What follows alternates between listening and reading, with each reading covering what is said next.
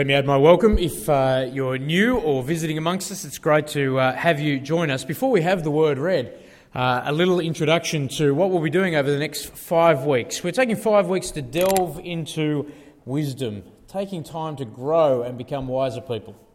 Uh, wisdom, it's a beautiful thing, isn't it? It's, that, kind of the, the practical edge of knowledge. Uh, as someone helpfully put it, uh, wisdom is recognizing reality and living in accordance with it.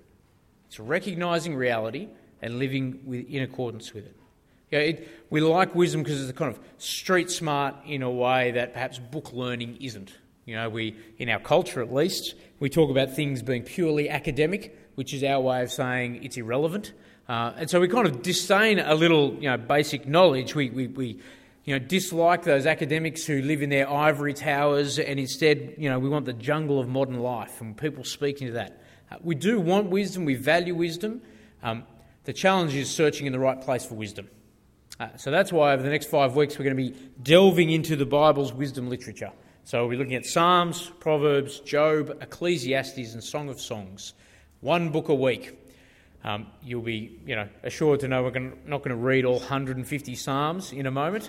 Uh, instead, we'll just look at one uh, now, I've been a little loose with the clarifications. The, the purist would only have three of those books in there. Uh, essentially, wisdom literature is, uh, is the writings that are, I suppose, a bit disconnected from their historical context. You know, it's not to say they're not authentic and not historical, but there's a, a kind of timeless quality about these books uh, where it doesn't matter so much if you know the exact historical location. Uh, these are five books that recognise reality and help us to live accordingly with it. Uh, why are we doing it? Uh, let me give you three reasons to hang on to and keep uh, excited about this, uh, this next five weeks. Uh, first is uh, my hope is we'll become excited and enthused about the wisdom literature itself. I suspect those books are a, a treasure that's not so well known to most of us. there's a website for um, one particular Bible translation, the ESV. Uh, and it measures the popularity of books as people kind of hit on it uh, to, to read it uh, in relation to its size, it found out that uh, um, the New Testament letter of Ephesians gets four times the attention that Proverbs does. Uh, most of my Bibles, I've worn through a few in time, most of them um, get dirty and, and, pages you know, fall out in, in, the back end, in the New Testament part, rather than the front. Um, I suspect that's an experience for most of it. Uh, my hope is that as we look at one book a week, you'll be excited. You want to go and you know read, mark, learn, inwardly digest this part of God's word. Uh, second reason, I want us to see really clearly that God speaks to the reality of your situation, yeah, the whole experience of your life, and the wisdom literature brings it out really well. Know, if you've ever worried that the Bible is a bit disconnected from your daily grind, uh, the wisdom books fix that. You know, they touch on pain and joy, uh, feelings and friendship. They, they talk about uh, work and sex and envy and satisfaction, all the things that kind of make for life. Uh, it's a reminder that God's word is both for this life and for life eternal. Um, last reason we're looking at it is my hope is we will have drilled into our minds what the heart of wisdom is. That wisdom is recognizing God reigns and living in accordance and obedience to Him actually pays. Uh, so, Job 28 28, the fear of the Lord, that is wisdom. To shun evil is understanding. Psalm 111:10, the fear of the Lord is the beginning of wisdom. All who follow His precepts have good understanding. To Him belongs eternal praise. Proverbs 9:10, the fear of the Lord is the beginning of wisdom, and the knowledge of the Holy One is understanding. Have you got the theme yet? If we want to live wise, uh, that'll only be by a deeper understanding of our Maker and our Saviour and our King. So, how about I pray for us, and then uh, Laura and Andrea are going to come and read God's word to us. Let's pray. Our Lord and Father, we thank you that uh, you speak to us and you speak to the reality of our situation and you reveal the reality of who you are. Father, we ask that as we hear your word read now, that we would delight in it, uh, that we would love all your word, that you would give us soft hearts that want to change and become more like you and start to treasure the things that you treasure. Uh, Father, sustain us by your word. Uh, help us to see where life is really found. And we pray this for the glory and honour of your Son, the Lord Jesus. Amen. Laura's going to come and read to us first from Psalm 1.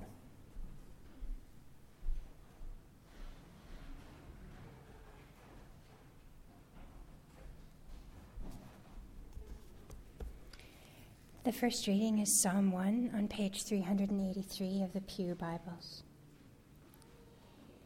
Blessed is the man who does not walk in the counsel of the wicked, or stand in the way of sinners, or sit in the seat of mockers.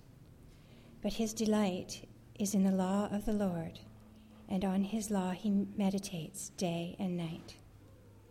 He is like a tree planted by streams of water which yields its fruit in season, and whose leaf does not wither. Whatever he does prospers. Not so the wicked. They are like chaff that the wind blows away. Therefore, the wicked will not stand in the judgment, nor sinners in the assembly of the righteous. For the Lord watches over the way of the righteous, but the way of the wicked will perish.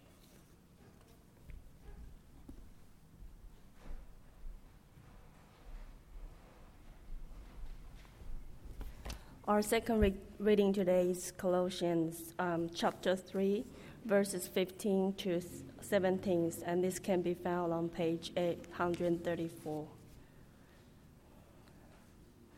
Let the peace of Christ rule in your hearts, since as members of one body you were called to peace, and be thankful. Let the word of Christ dwell in you richly as you teach and admonish one another with all wisdom, and as you sing psalms, hymns, and spiritual songs with gratitude in your hearts to God. And whatever you do, whether in word or deed, do it all in the name of Lord Jesus, giving thanks to God the Father through him. This is the word of the Lord.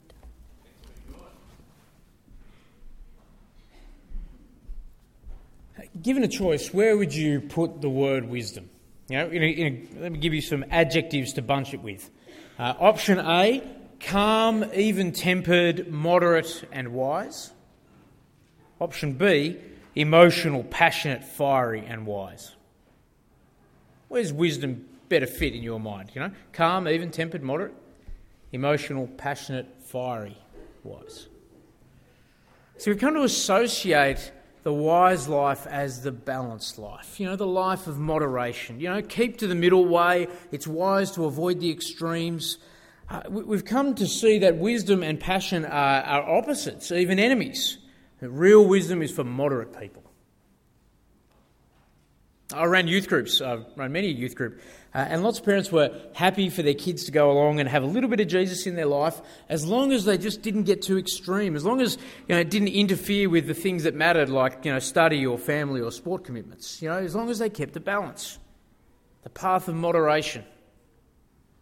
Now, moderation and wisdom were two of Plato's four cardinal virtues. And I suspect our connection between the two owes more to Greek philosophy than it does to the Word of God. So, do you want to be wise? Do you want to have a wise life? Yes.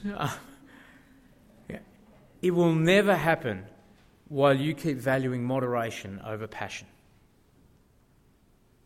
That's the insight that the Psalms give us that wisdom and passion actually go hand in hand. Uh, Psalm simply means song, uh, and there's a, an abundance of insights that we could draw from the Psalms. Uh, Luther spoke of the Psalms and he said, in the Psalter, he's comprehended most beautifully and briefly everything that is in the Bible. Know, Calvin spoke of and said, In the Psalms, there is nothing wanting which relates to the knowledge of eternal salvation. This morning, though, I'm going to just draw two features out. Uh, one feature by looking at the structure, and then by looking at the style a little more briefly of the Psalter, how it's put together, uh, and then the style in which it's written. So, first thing I want us to grasp is that wisdom is passionate obedience to the praise of God. And secondly, we'll see how wisdom is in bringing everything passionately to God. So, firstly, we see wisdom is passionate obedience to the praise of God. That's the structure of the whole book. So, at first glance, I told you there's 150 of them. Uh, these songs broken into five books. Uh, the division, if you read through it, can seem a little bit arbitrary. Uh, it does, though, reflect Israel's law the first five books of the Old Testament for the Bible. And each of these little mini books in the Psalms finishes with a praise. Now, we can't be too precise about the ordering of all 150 songs, but there are some features that are put there for us to spot. Um, Psalm 1 and 2 kick it off with a, like an introduction where we meet in Psalm 1 God's man, Psalm 2 God's king. Uh, so in Psalm 1, that's what we had read earlier from Laura. It's probably what you've got open in front of you, which is good. Um, we're introduced there to uh, the wisdom of passionate obedience. Yeah, the blessed life is for those who, in verse 2, delight in the law of the Lord. It's for those who meditate on it day and night. Uh, we've got to be careful there. Uh, meditate uh, in the Bible is not in the Eastern sense of kind of emptying your mind, but the much more kind of Western sense of thinking over, over and over and over again. Uh, it's about engaging your mind. The person who is going to have the, the blessed life is the one who delights in the law of the Lord. Because in verse 6, the Lord watches over the way of the righteous but the way of the wicked perish. So, what this intro psalm is trying to do is, is help us see that the whole of the Psalter, the, all the book of all the Psalms, are meant to be a guide to life rather than death. That the, the, the, Psalms aren't just for temple worship, they're not just for us to sing to God, they're actually a way for God to speak to us. And most importantly, from the very outset, it wants us to understand life and happiness will never be found in the way of sin in the way of rejecting God. Instead, true happiness actually comes from delighting in God's ways. Did you notice verse 2? It's vital talking about delight.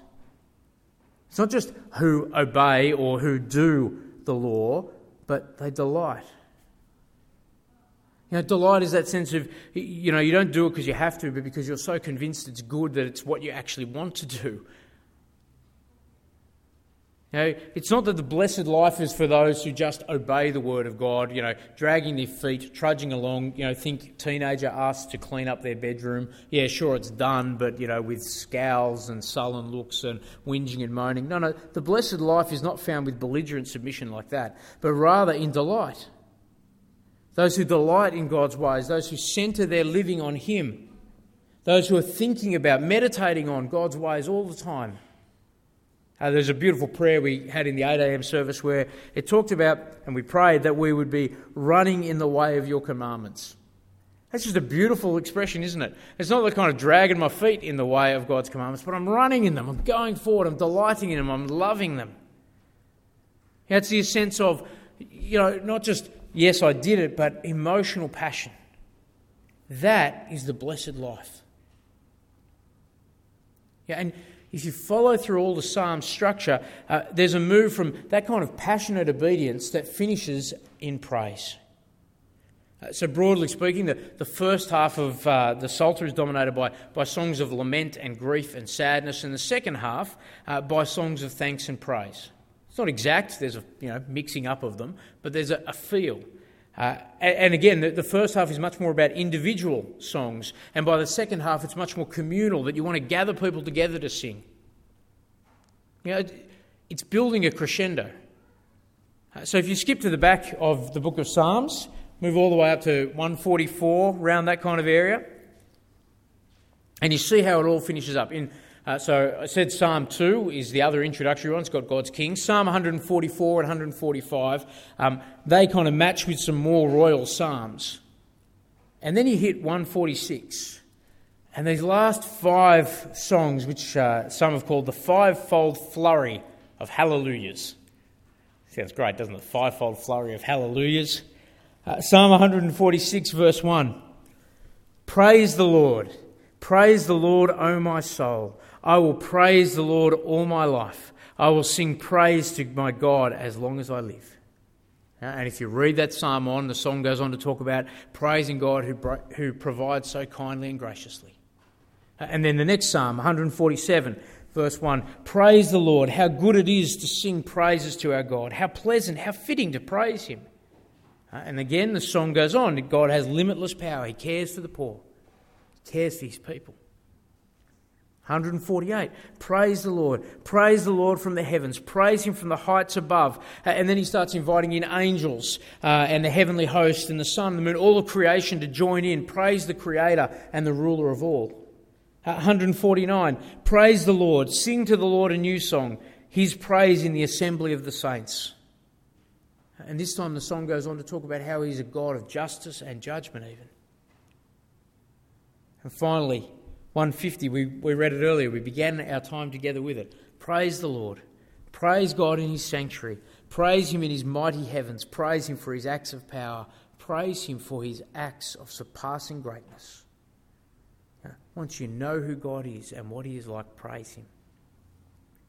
So there's a structure to the Psalms that's meant to show us the natural flow. You know, you go and start with passionate obedience, and where does it end up? You end up in praise. It wells up. That if you actually delight in God's ways, then you want to speak of them uh, and you want to sing of Him. You know, lamenting your, your sin and your grief and your suffering, that it gets overcome with joy and thanks.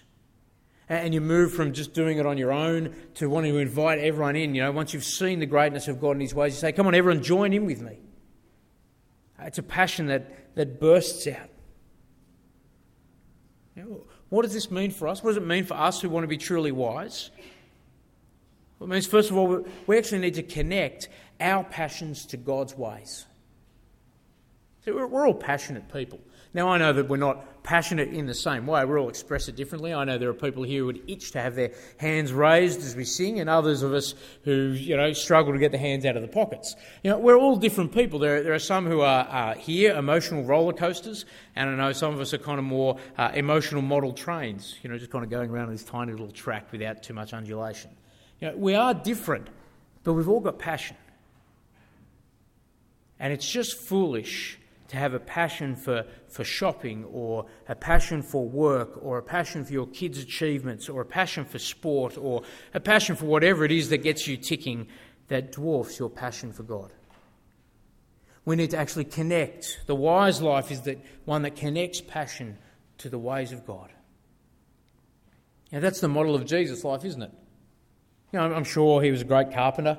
Um, he certainly was a great social networker and a, a, great public speaker, but that wasn't his passion.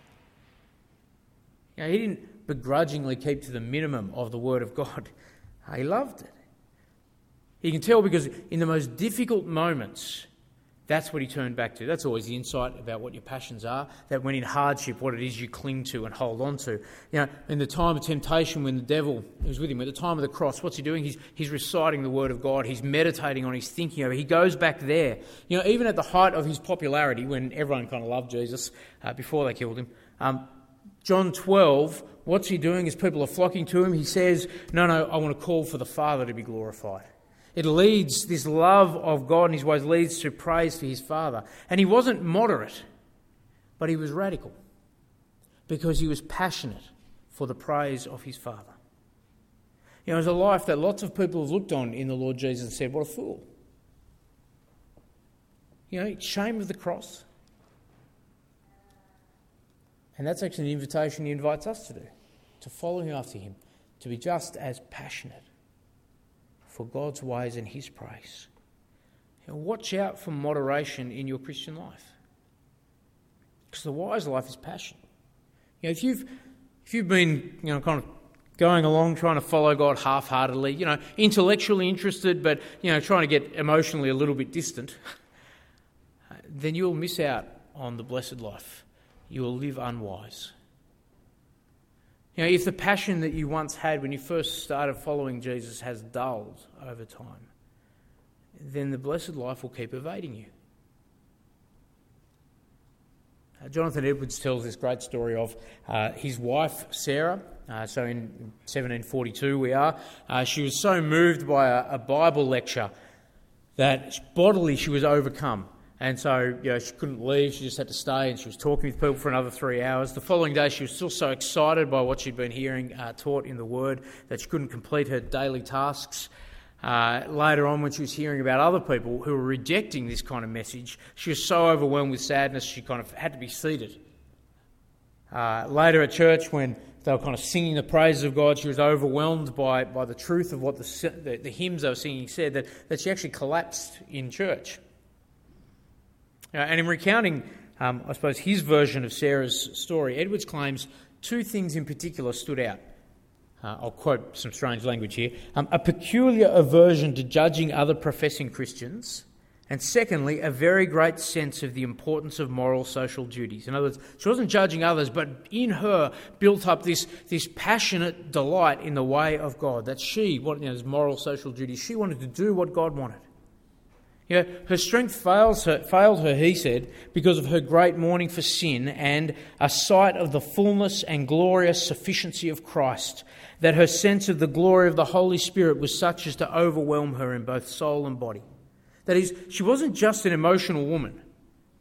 No, no, no. It was passion for obedience to God, longing for His praise. Uh, she looked a fool uh, I suspect to many. Like, you kind of look around, someone who's collapsing in church, you think that's a little bit over the top, isn't it, surely?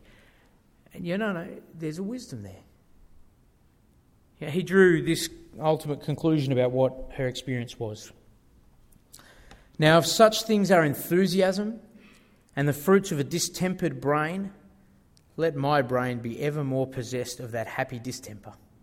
If this be distraction, I pray, God, that the world of mankind may be all seized with this benign, meek, beneficent, beatifical, glorious distraction. Beneficent just means being good. Beatifical means holy. Yeah.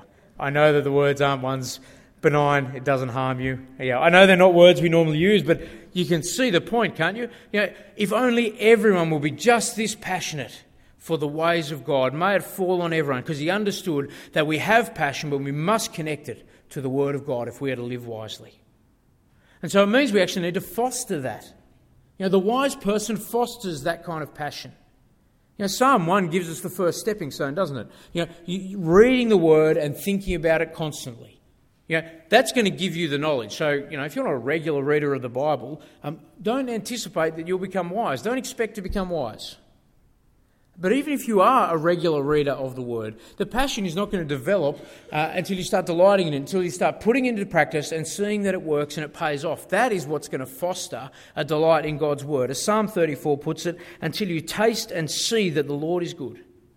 You know, I've known too many people who, uh, I suppose, don't see the goodness of God's ways and what He teaches because even before they opened the Bible, they made up their, deci- their mind that they were going to just live moderately rather than passionately put God's ways into practice in their lives. If we're going to foster a passion and delight for God's ways, we need to read it and we need to do it. And we see it pays. Of course, the other key that the Psalms give to the wise life is the style of the Psalms. That we're not just passionate for God, but we bring everything passionately to God. Uh, the Psalms use poetry, not prose, and I know that's weird because we're not a poetic kind of people. Um, you know, advertising campaigns of 30 seconds is about our limit of, uh, of it, and aside from that, we're, we're prose people. Uh, but the Psalms are written to bring you know, facts and feelings, not just facts. You know, we could prosaically uh, explain what the Bible is. So, um, this is the AFES doctrine, you know, Statement of Beliefs uh, definition of the Bible the divine inspiration and infallibility of Holy Scripture as originally given, and its supreme authority in all matters of faith and conduct. Now, I want to say that's really true. That's a true observation of the Bible, but it's just dispassionate. You know, when Psalm 19 wants to explain the word, it says, uh, Psalm 19, verse 9, the fear of the Lord is pure, enduring forever. The ordinances of the Lord are sure and altogether righteous. They're more precious than gold, much pure gold. They are sweeter than honey, honey from the comb. Yet it's truth, but with passion.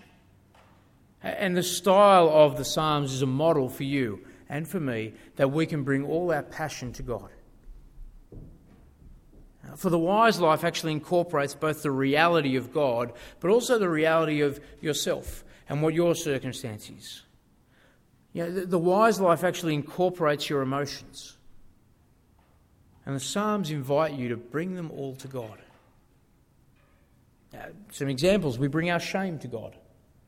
Psalm 32 starts this way Blessed is he whose transgressions are forgiven, whose sins are covered. Blessed is the man whose sin the Lord doesn't count against him, and in whose spirit is no deceit.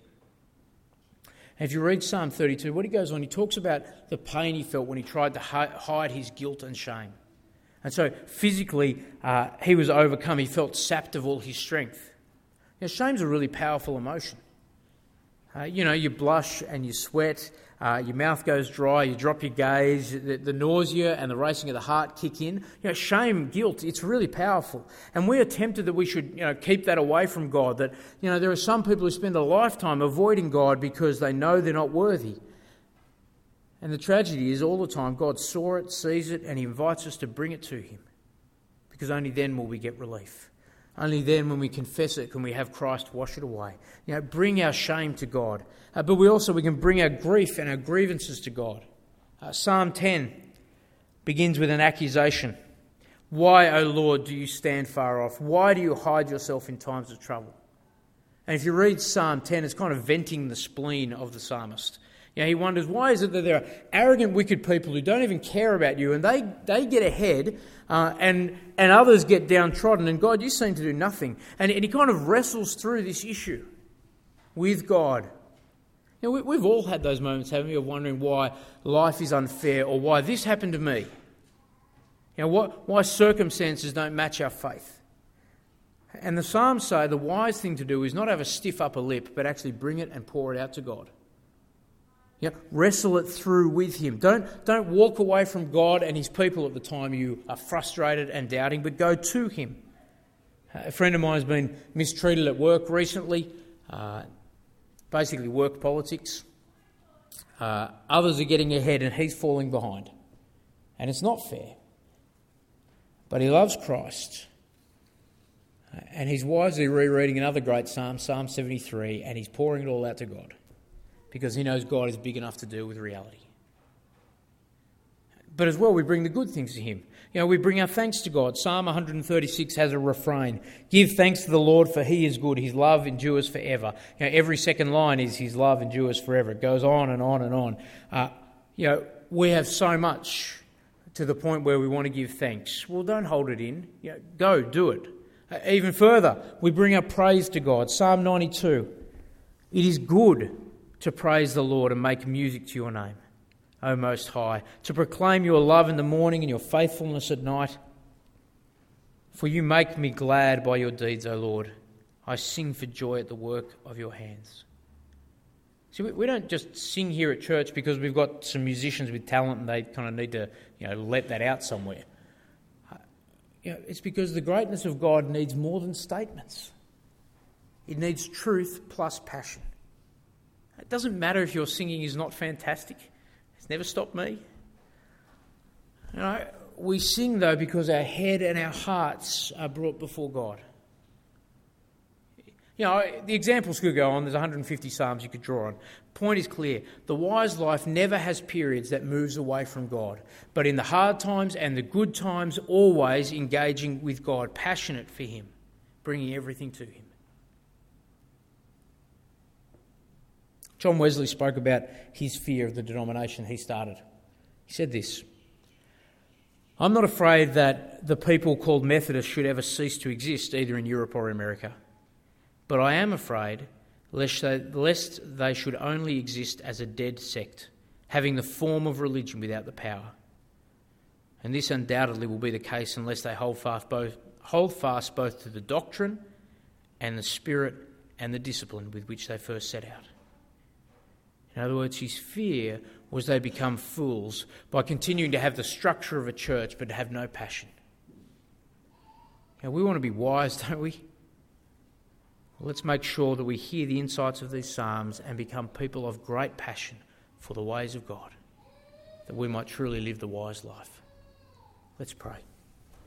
Our Lord and Father, we ask that you would work in us a great work to make us people who are passionate and delight in your ways, and may that flow over into praise for you and your name. Father, make us people who uh, delight to give ourselves wholeheartedly to the things you teach us. And may we enjoy the blessings of that blessed life. And Father, we thank you that we can bring all things to you. And nothing needs to be hidden. Father, we ask that we, live, that we might live such lives that your Son Jesus might be praised and glorified. In his name we pray. Amen.